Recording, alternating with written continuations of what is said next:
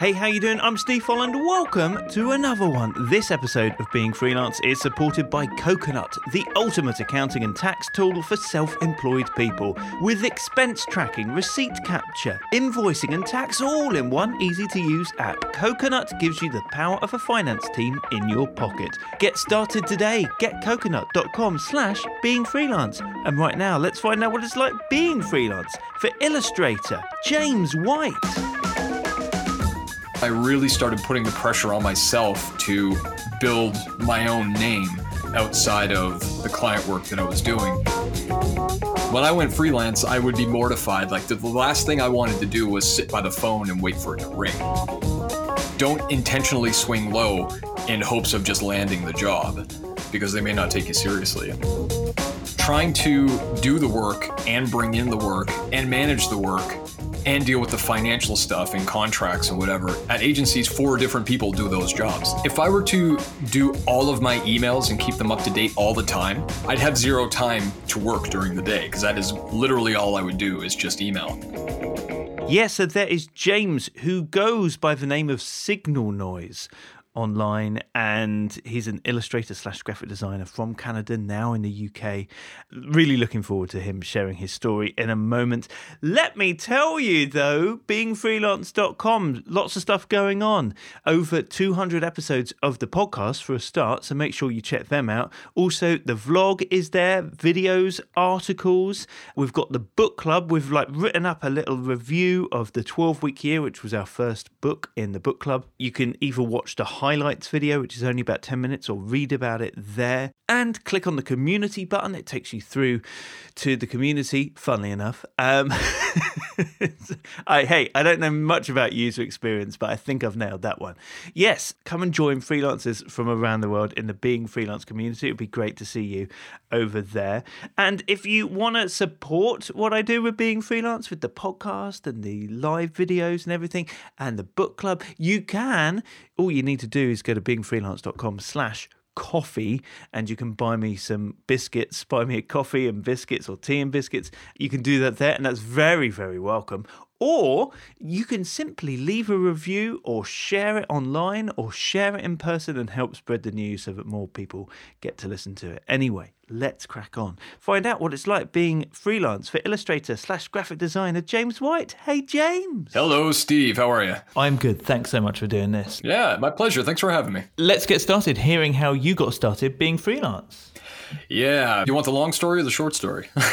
uh, well, I've just made a fresh cup of tea, so let's go for the long story. The long story, right on. Well, uh, I've been drawing since I was four years old, like uh, all the way through elementary school, junior high, high school. And upon graduation of high school in 1995, I'm 42 for context. And uh, upon graduation of high school, I enrolled in a one-year graphic design course that was at a local community college. It was real cheap, kind of a kind of a real 101 kind of thing, and uh, graduated from that. Went on to do something called interactive technology in 1997 and 98, which taught me the uh, I guess the highlights of that was how to make a website. They also and how to use Flash. They also taught us uh, really useful stuff like how to make a CD-ROM kiosk using Director Yes! Oh my god, I I had to use Director to make CD-ROMs. Similar time. Yeah, and it's awful. It was a, the lingo was horrible. yeah. Yeah, yeah. So going through all of that, graduated in '98 and was scooped up right out of school at a company called Internet Solutions in Halifax, Nova Scotia, designing websites and some branding for companies, that kind of stuff. And I worked in the the uh, agency land for ten years and then I started making a name for myself uh, personally through the Signal Noise Studio, uh, my personal brand. Um, I started making a name for myself in 2008. And then in 2010 is when I officially went freelance. The client jobs that I was attracting on my own time was outweighing the stuff that I was doing by day for the agency job. So I ended up leaving and going freelance, and I've been freelance ever since. This is my 10 year anniversary this year. Oh, I'm, I'm touched that we're here to celebrate it together. so yeah. after college, you joined an agency. So what was it that then in, you know, 2008 then made you start creating your own stuff and doing freelance work? And you, you, you mentioned signal noise. Yeah. What, what was it? Well, I've always been like throughout my life, basically, I've always been working on side projects and uh, just drawing mostly. You know, I was into comics and stuff. Me and my buddy Mike Field, my childhood best friend, we were always drawing when we weren't supposed to be drawing in, in school and stuff. And even when I got into school, I'd do my schooling for graphic design, but I'd always be working on my own stuff. So I would take, if we learned Photoshop during the day, I would at night book out some time in the in the uh, the lab at school and work on my own stuff in Photoshop just to see how I could push it to uh, to better myself to sharpen my skills. So all the way, even when I got into agency land, like I was a, a young guy, single, living on my living on my own, so I had all like access to my full evenings, full weekends, and whatever. And I would work on my own stuff. I would work on my own websites, my own illustrations, my drawings. I had a load of different projects that I wanted to do all the time. I've never really stopped doing that. That's built into my circuitry. So when it came hmm. to 2008, that's when I really started putting the pressure on myself to build my own name outside of the client work that I was doing. So I used signalnoise.com, which was, I registered in 1999, you know, almost 10 years prior, and uh, got a blog going thanks to the help of my buddy Chris Toms back home in, uh, in Halifax. And uh, started pushing my stuff on Flickr, and um, you know, and then the rise of social media certainly helped with Twitter and Facebook and things. And the stuff that I was putting out on my own time, that ended up attracting clients while I was working at the agency. So that's really when the I, I was really cautious about monitoring when the scales tipped and I was able to go freelance. And it was right around that time. So it was it was hilarious working, you know, on websites during the day for local spas and you know gas stations or whatever, and then going home and trying to meet a deadline for MTV. it was a really weird. the duality of it was was mind bending. So you know, I I picked my my time and I thought, you know, I have enough client work and enough exposure uh, right now to kind of take take matters into my own hands and and go freelance full time. And I did that in 2010. So there was a little bit of overlap between uh, when I made a name for myself and when I actually went freelance.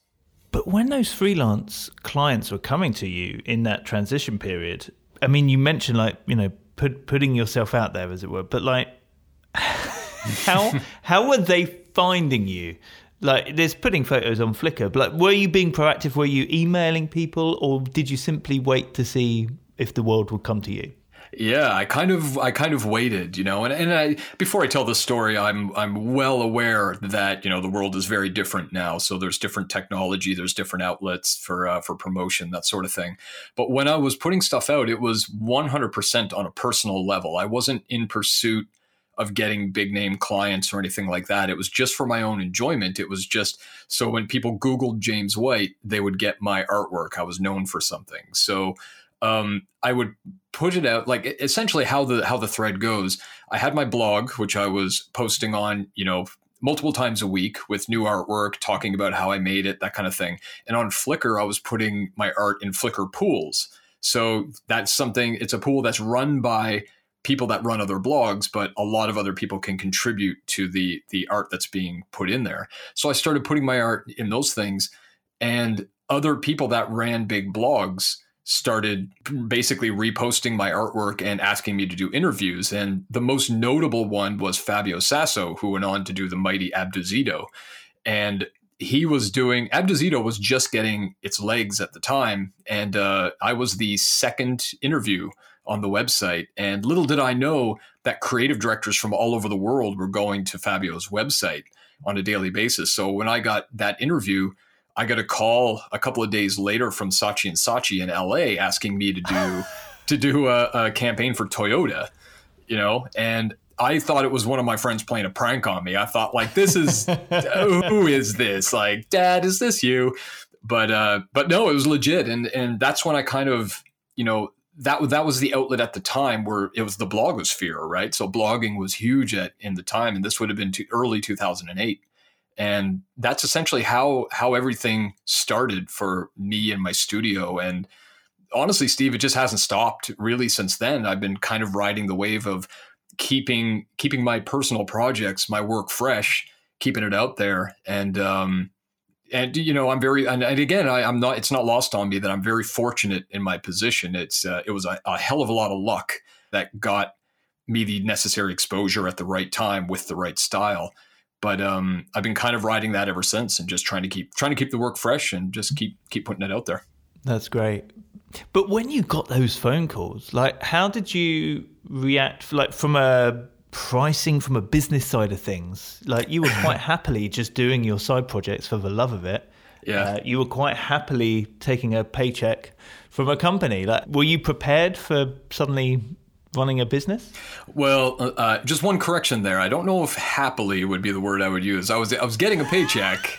and it was uh, it was a uh, it was in the design field and it was creative, but you know ultimately, and I, I don't want to speak for any other creatives, but you know I think ultimately we want to be doing our own thing. If there's any amount of like artist uh, in us, we want to achieve our own goals and not help other people achieve theirs. Um, ultimately, I guess that's where I am. That's the uh, the creative person, the artist in me, I suppose. So um, to answer your question, when the companies started calling, I was freaked out because I didn't know I didn't know how the hell to price anything. You know, up until up until that point, I had only been doing rave flyers for a local events company and charging them like 300 bucks a pop. So I didn't know how to how to really price anything. So I got a hold of my buddy Joel, Joel Liliev, who lives in Dartmouth, Nova Scotia, and uh, I, I, contacted Joel because he's a he's a 3D guy, uh, 3D effects, 3D uh, animator modeler, but he had worked with um, Hollywood quite a bit. He worked on Sin City, uh, the Hellboy movie.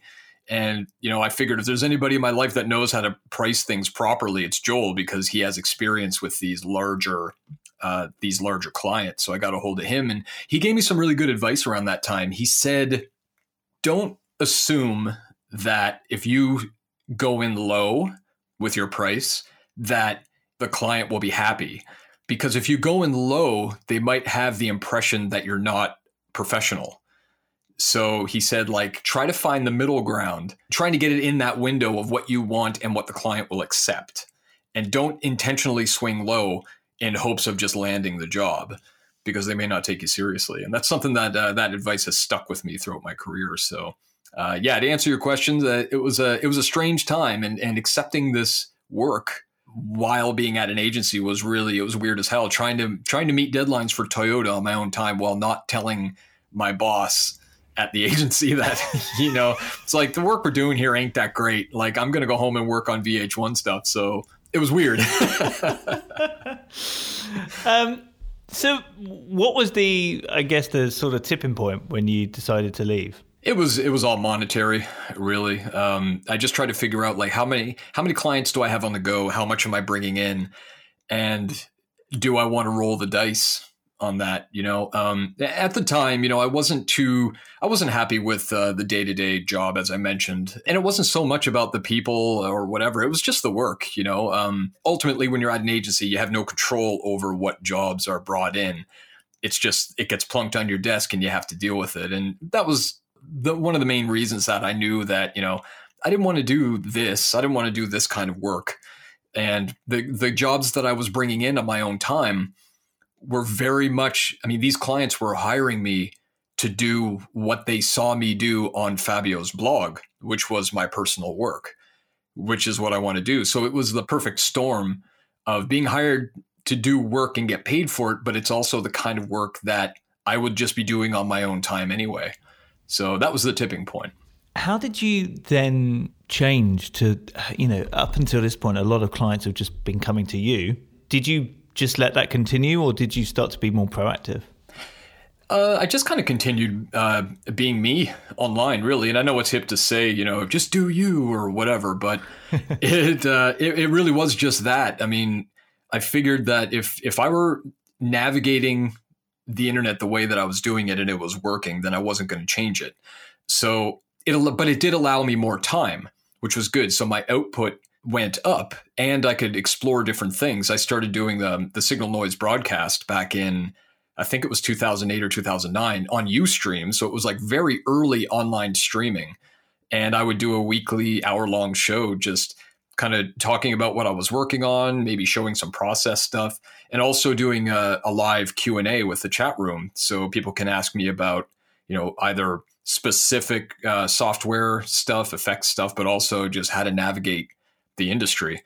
And it also, like by way of the broadcast, it allowed me to get on stage at at design and arts conferences and things and have an hour long talk to present not only present my material and, and show my work but also help out fledgling designers that are trying to navigate this wilderness of the creative industry you know so going freelance allowed me to do a lot more of that and i've never been if there's if there's anything that i can say i inherited directly from my parents it's the inability to sit still so when I when I went freelance, I would be mortified. Like the, the, last thing I wanted to do was sit by the phone and wait for it to ring, right?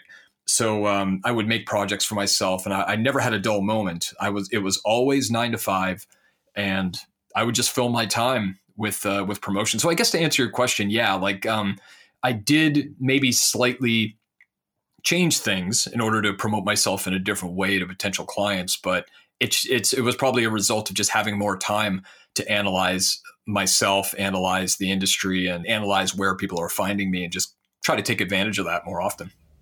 So you were doing UStream. So that was like a an earlier version of, I guess, what would be something like Twitch or exactly. YouTube yeah. Live now. Yeah. Is that something that you kept doing and evolved? I had 84 episodes uh, before I stopped doing it, and um, you know, and I, and I stopped doing it. May I can't remember exactly why. It was a time I had a, a, time thing or whatever. I had moved to another place and uh, I just didn't have the opportunity to keep it going to the extent that I wanted to. But 84 episodes, yeah, that, which is a, a lot of content and uh, a lot of the same. Like I have friends now online that I know through the broadcast, like names I would regularly see in the chat room, and I still maintain uh, contact with these guys. And it's uh, it was it was really cool. It was like a a little kind of community building exercise before Twitch was a thing, before Facebook yeah. Live or YouTube. YouTube was in its infancy, I think, at the time, and yeah, they certainly didn't have yeah. live streaming. So yeah, it was really cool. Is that something? Uh, okay, you didn't keep that going, but have you tried lots of other things to keep putting yourself out there over the past ten years?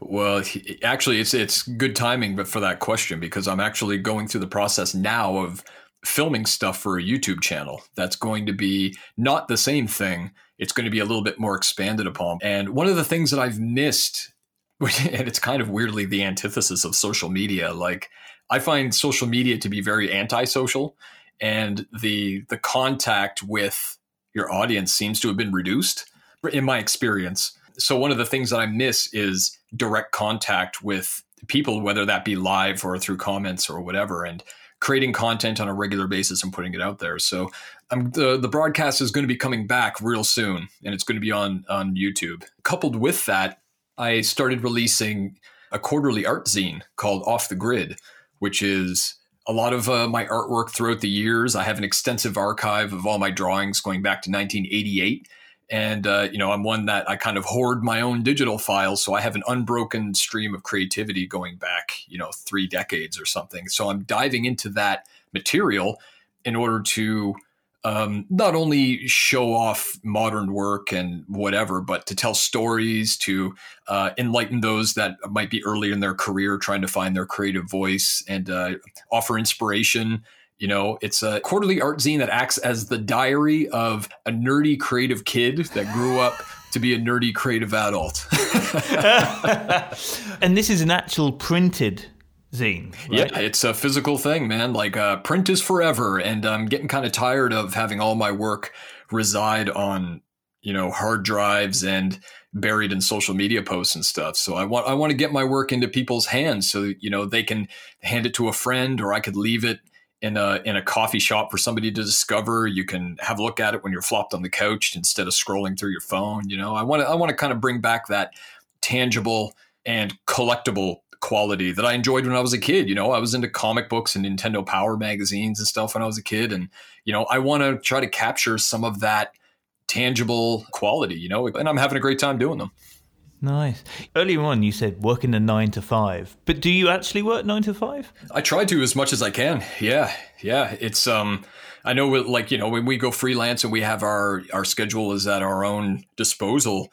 It's easy to kind of slip off of that, but no, I try to keep a pretty regimented nine to five, so I can still enjoy my evenings. I can still enjoy my weekends, and just concentrated time. You know, there's uh, there's no real reason why as creative people we can't get the day to day done within that frame. Um, is if we have concentrated time. So that's cutting out social media. It's just you know turning off the phone, putting on headphones, and just getting the stuff done. You know, so I try to keep it as regulated to that time as I can. And you know, if I want to do some fun stuff in the evening, whether that's you know drawing or or doing some recording for the for the YouTube channel, um, you know, I could still do that, which is to me that that's playtime. That's not really work because, as I said earlier, I'm always working on side projects and I'm always doing stuff on my own time anyway. So I'd like to keep that evenings and weekends freed up for the potential to uh, to draw a comic book if I want to. So, do you do any of your side project work during your work day? Yeah, sometimes. If I know that a client deadline is four days away, and I know that I can probably sneak one day out of that time and, and still meet the deadline, then you know I'll do that because ultimately everything that I do plays into signal noise. So if I release a new art piece, it may not be for a client and I may not make any money from it. It still serves as promotion for my studio and and myself, mm. and it it gets uh, some visibility online heightens the uh, awareness of my studio and my name to uh, to people. Might garner some more followers. Who knows? So it's it's always worth it in uh, in some degree. You mentioned speaking that came off of the original broadcast. Did those people come to you because they saw them? Yeah, the speaking thing is really fun. Um, initially, I had to approach people to let them know that I wanted to speak initially, I mean, I'll give him a shout out. Shawn, Shawn Pucknell at FITC was the first guy to really roll the dice on me and, and get me on a stage in Toronto in 2009, I think. And that was something that sort of evolved in an unexpected way. I never thought that I would be a professional speaker, and I still hesitate to say that. But it kind of evolved into a into a realm that you know I could I could this is another method of getting my name out there and promotion sure but also and most importantly helping other people find their creative voice. That's always something I've been interested in personally. So to try to spread that around is is always always a priority. So after I did one talk and this is something I learned about the the speaker circuit is that people that run conferences watch what other conferences are doing and who they're having. So when I did that one talk, I started getting emails from other people asking if I wanted to speak at at their events. So I think I think uh, conference promoters are always on the hunt for new blood. When I was new blood, I got a I got a bunch of um, requests to go to their events and tell my story, really, which has been great, and I, I'm still doing it to this day. You know, I got some some dates lined up in Georgia, over in the states, Creative South. That's April fourth, ooh, or second sorry, Mike, if I messed up your dates. often off in uh, Barcelona. I'm going back there to uh, hang out with Natalie and Hector. That's uh, late April. I'm taking the stage with my buddy Gavin Strange, Jam Factory. We're doing our Hustlemania event, and then uh, we got a couple of other dates that I'm not allowed to announce yet. So that's the end of that. wow, that's uh, that's pretty jet setting. At what point did you up sticks from Canada and come to the UK? Oh yeah, well, uh, after I married my wife Naomi. so uh, she's from she's from Newcastle, and uh, we got married in oh boy 2018. And uh, yeah, and I, I, ended up moving over here uh, the middle of August just last year. So I've only been here for what's the math there? Four months or something? Four and a half months. Has that made a difference to the way you work, or was everything remote and it didn't really matter where you were anyway? It didn't really change my my client uh, the client stuff all that much, but there is one thing that changed a lot by moving over here, and that's well, Canada is really big. it's a big country, so print on demand stuff is really it doesn't really work. Like there's still print shops in every city or whatever, but the print on demand thing that's available here in the UK is at a much higher quality than back in Canada because the country is just so damn big and shipping is is too much to to tangle with. But being the United Kingdom being a smaller place, I have a lot more access to things within the United Kingdom than I had access to in Canada. So that helps the signal noise promotion side of things. It helps my personal art side of things tremendously. I wouldn't have been able to do off the grid the art zine back home because the the time needed in between print runs would have been way higher than needed here. I can send something to print and have it in my hands in three days. You can't do that back home. It's just it's inconceivable. So it changed a lot. It, it changed not so much the style of my work. I could just do more of it now at a quicker clip, which I which I really appreciate. Interesting. And so when you're creating those zines, you're like posting them all out and doing all of that yourself? Well, I have a fulfillment company that deals with uh, the shipping side of it, but when it comes to everything else, that's all me. So I lay everything out, I send it to the print company, they send it to me, and then I have to assemble them because I'm such a sucker for making way more work for myself. I have to like put all the zines in like plastic sleeves, and I have to put a trading card and a sticker inside of it because I was I'm a big fan of Wizard magazine from back in the early '90s, and they always shipped with like a stupid trading card or something. So I'm trying to like I'm trying to add my my swag and uh, kind of the little upsell item, little gift into all these things. So I have to assemble all of these things, me and Naomi, and then package them all in the the shipping envelope, then box them all up, then ship them to the uh, the fulfillment company, and they handle shipping them all out to everybody else. Wow, it's a lot of work, man, but it's super fun. Do you like have help or collaborate with anybody in in in any other way? Other than Naomi, uh, not really. No, I mean, Signal Noise has always been uh, a one person show. You know, I've never had any employees or whatever. Um, I have an agent, my buddy Alex, Alex Suchet, down in um, down in London at Mystery Box. He's uh, he brings in work for me. He manages uh, the work that he that he brings in, and we collaborate on on a lot of stuff. And we we've been uh, we've been working together for. Oh, sorry, Alex. This would have been two. Oh man, 2011 I think, is when we started working together. So Alex would be my my number one collaborator, I suppose, in uh, in the industry over the years, and uh, just it's an invaluable service because um, up until this point, and me and Alex had talked about this, you know, trying to do the work and bring in the work and manage the work and deal with the financial stuff and contracts and whatever is that's a job for like you know at agencies four different people do those jobs so I needed somebody there to just to manage that side of it. So I didn't I didn't have to. Like if I were to do all of my emails and keep them up to date all the time, I'd have zero time to work during the day because that is literally all I would do is just email.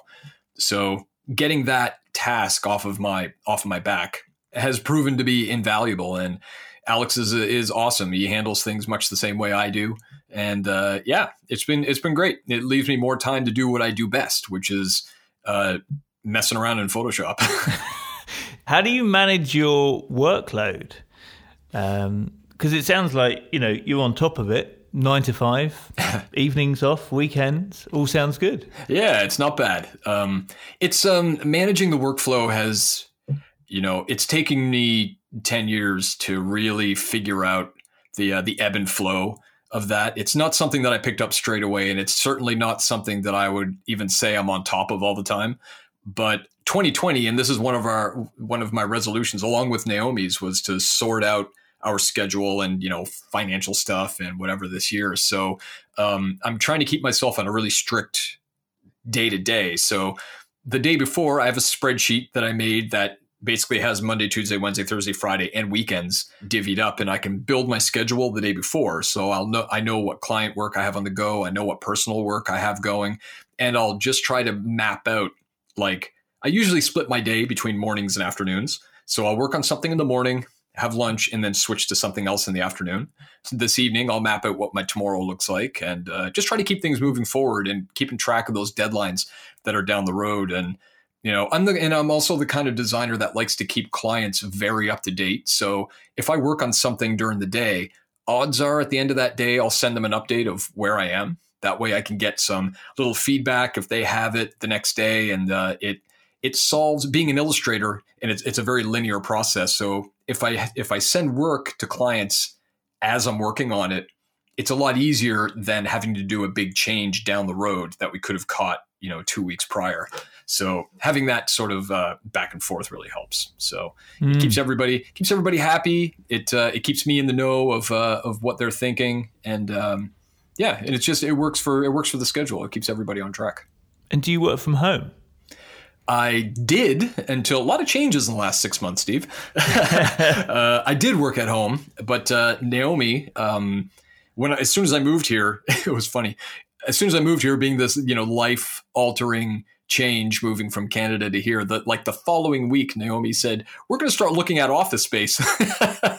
I was like, oh, okay. And it was totally the right move. In November, we moved into a, our own office space. So me and Naomi, Naomi is uh, my wife, and she also runs Branded by Naomi. She's a graphic designer, branding branding designer specialist and um, impeccable at her job. And so we we both have the same schedule and we both obviously are involved in sort of the same industry. So we split office space and it's uh it's great. We have it all decorated up. She has all her sophisticated art prints and i have all my he-man toys. It's great.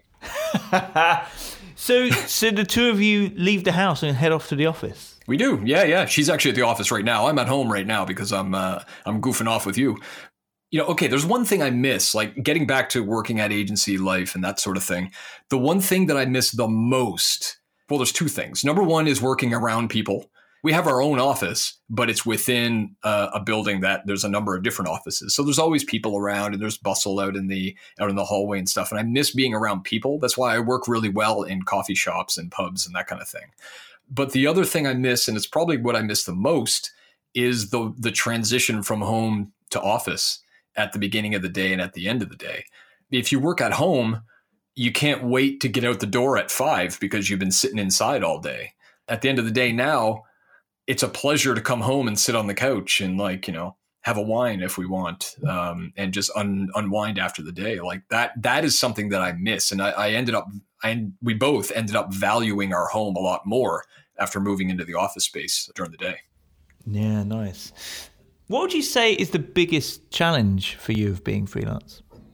I, pro- would probably have given a different answer if you asked me that like a year ago or two years ago or five years ago. So th- this is a constantly evolving thing. Um, the biggest challenge, I would say, because Signal Noise is known for a specific thing, like I make loads of 1980s inspired artwork with chrome and lens flares and rainbows and you know and Tron grids and all that kind of stuff, and I developed that style or that I started working in that style in, like I said, 2008, 2009. And I think the biggest challenge for me is to not so much keep that style relevant, but try to keep myself relevant while keeping myself interested in the work that I'm doing.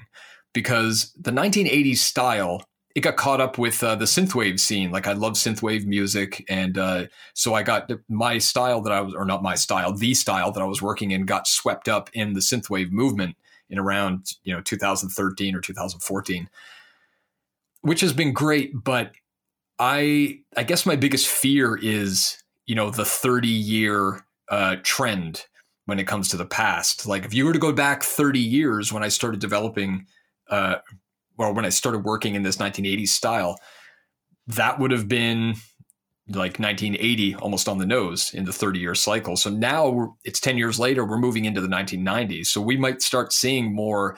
We're seeing more Nirvana shirts around and alternative rock and maybe rave culture, heaven forbid, is going to start rearing its head again. And, you know, so my biggest challenge is to try to stay relevant and stay fresh while doing the kind of work that I want to do and it's um, it's done out of concern and fear and and whatever else. Last year, I mean, I'll be completely honest, Steve. Like last year was probably the lowest income year that I've had since starting freelance, and there might be a number of reasons for that. It could be economic ups and downs in the world. It could be the trend kind of phasing out. There's any number of reasons. It could be maybe I didn't promote myself properly. I don't really know, but that's the biggest challenge is to try to come up with ways and and work that keeps myself relevant, sure, but also keeps myself happy, you know, and and hopefully being able to support myself and pay bills along the way. That'd be nice. And the things that are born out of that challenge or that concern is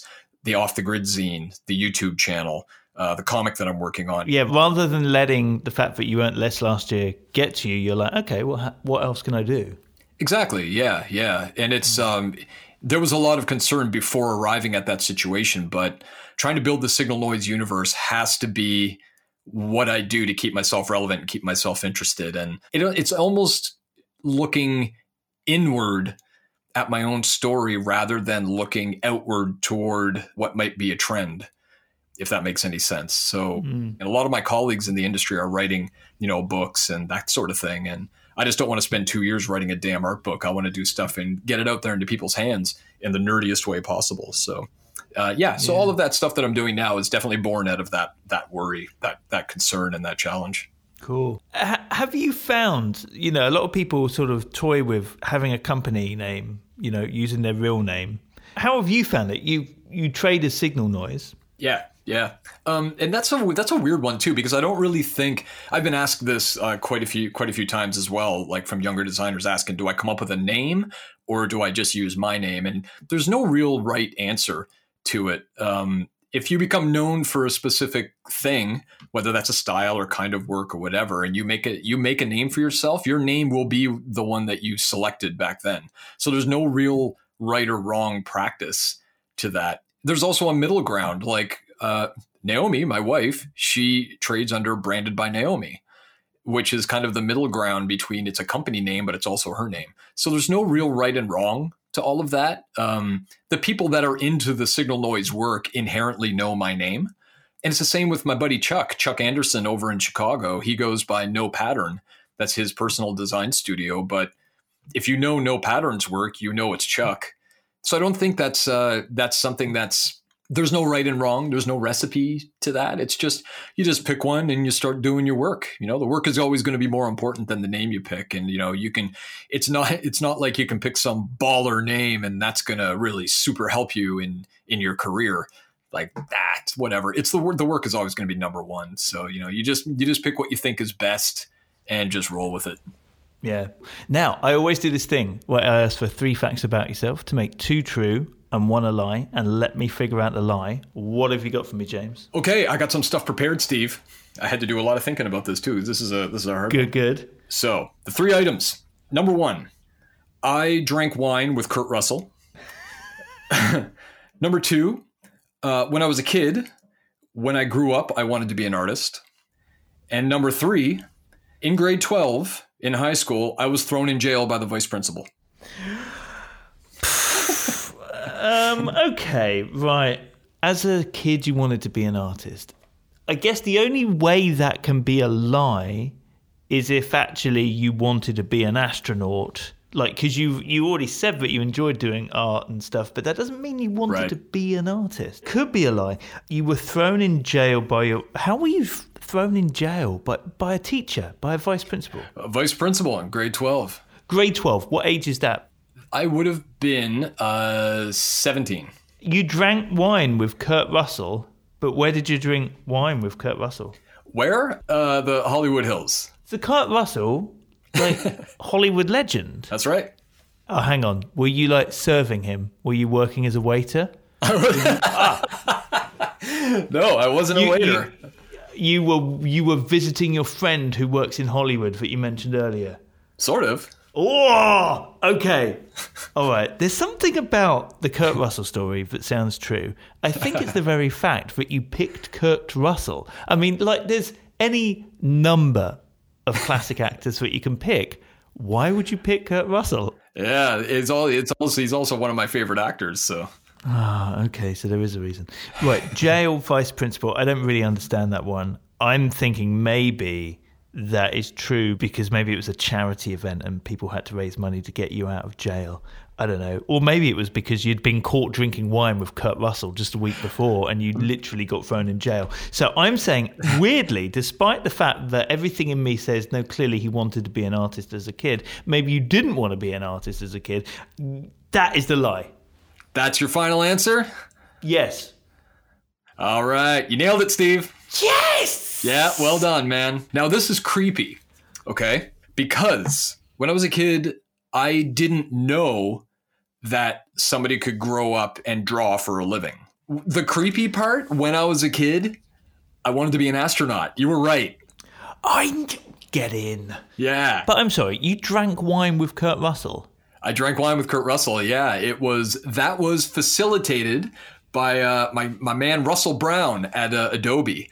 And what happened was I went to one of his events. I was speaking at it. He's uh, he he does events with Adobe. He's really high up in the in the company. And you know, we were talking one night, and I said like offhandedly, I said like, "Man, on my bucket list is like to have a drink with Kurt Russell." And he laughed and he went, "Really?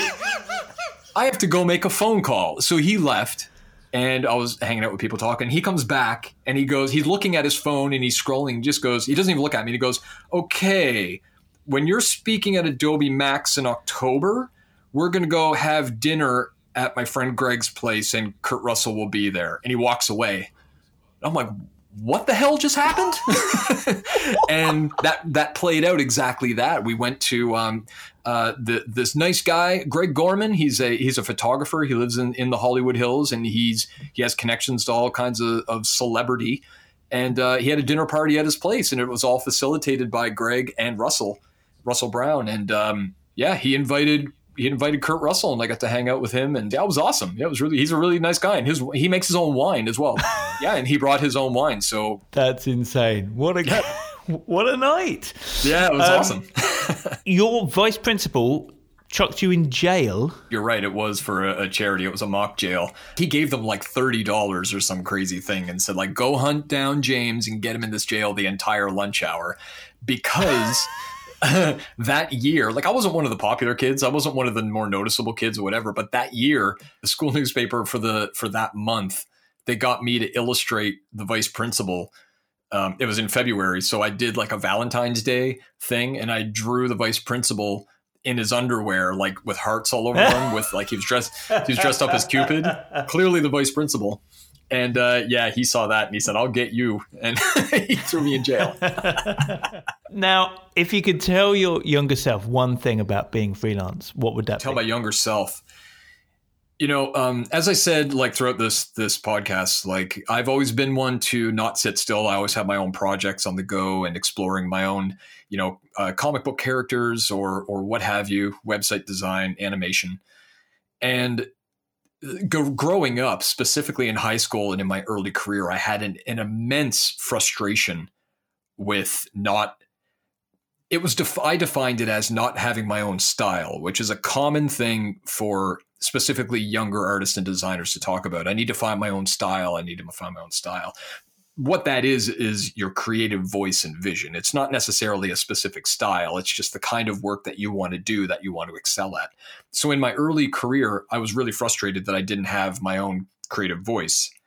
If I could go back in time and tell me something, it would be that the frustration that I was feeling is necessary because that means you care about the thing that you're pursuing and you want to achieve that goal. So I would say like, you know, you're on the right track and frustration is good because if you're complacent, that means you're not evolving.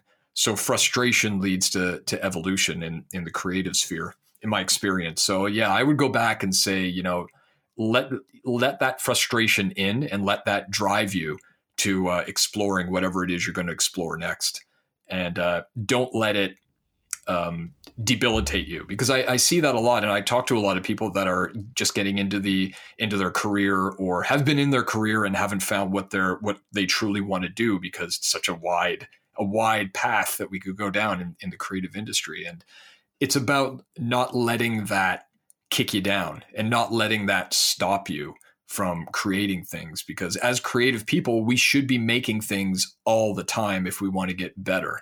You know you're not going to go to the gym once and get ripped. You have to go over and over and over again and over time you slowly see a change.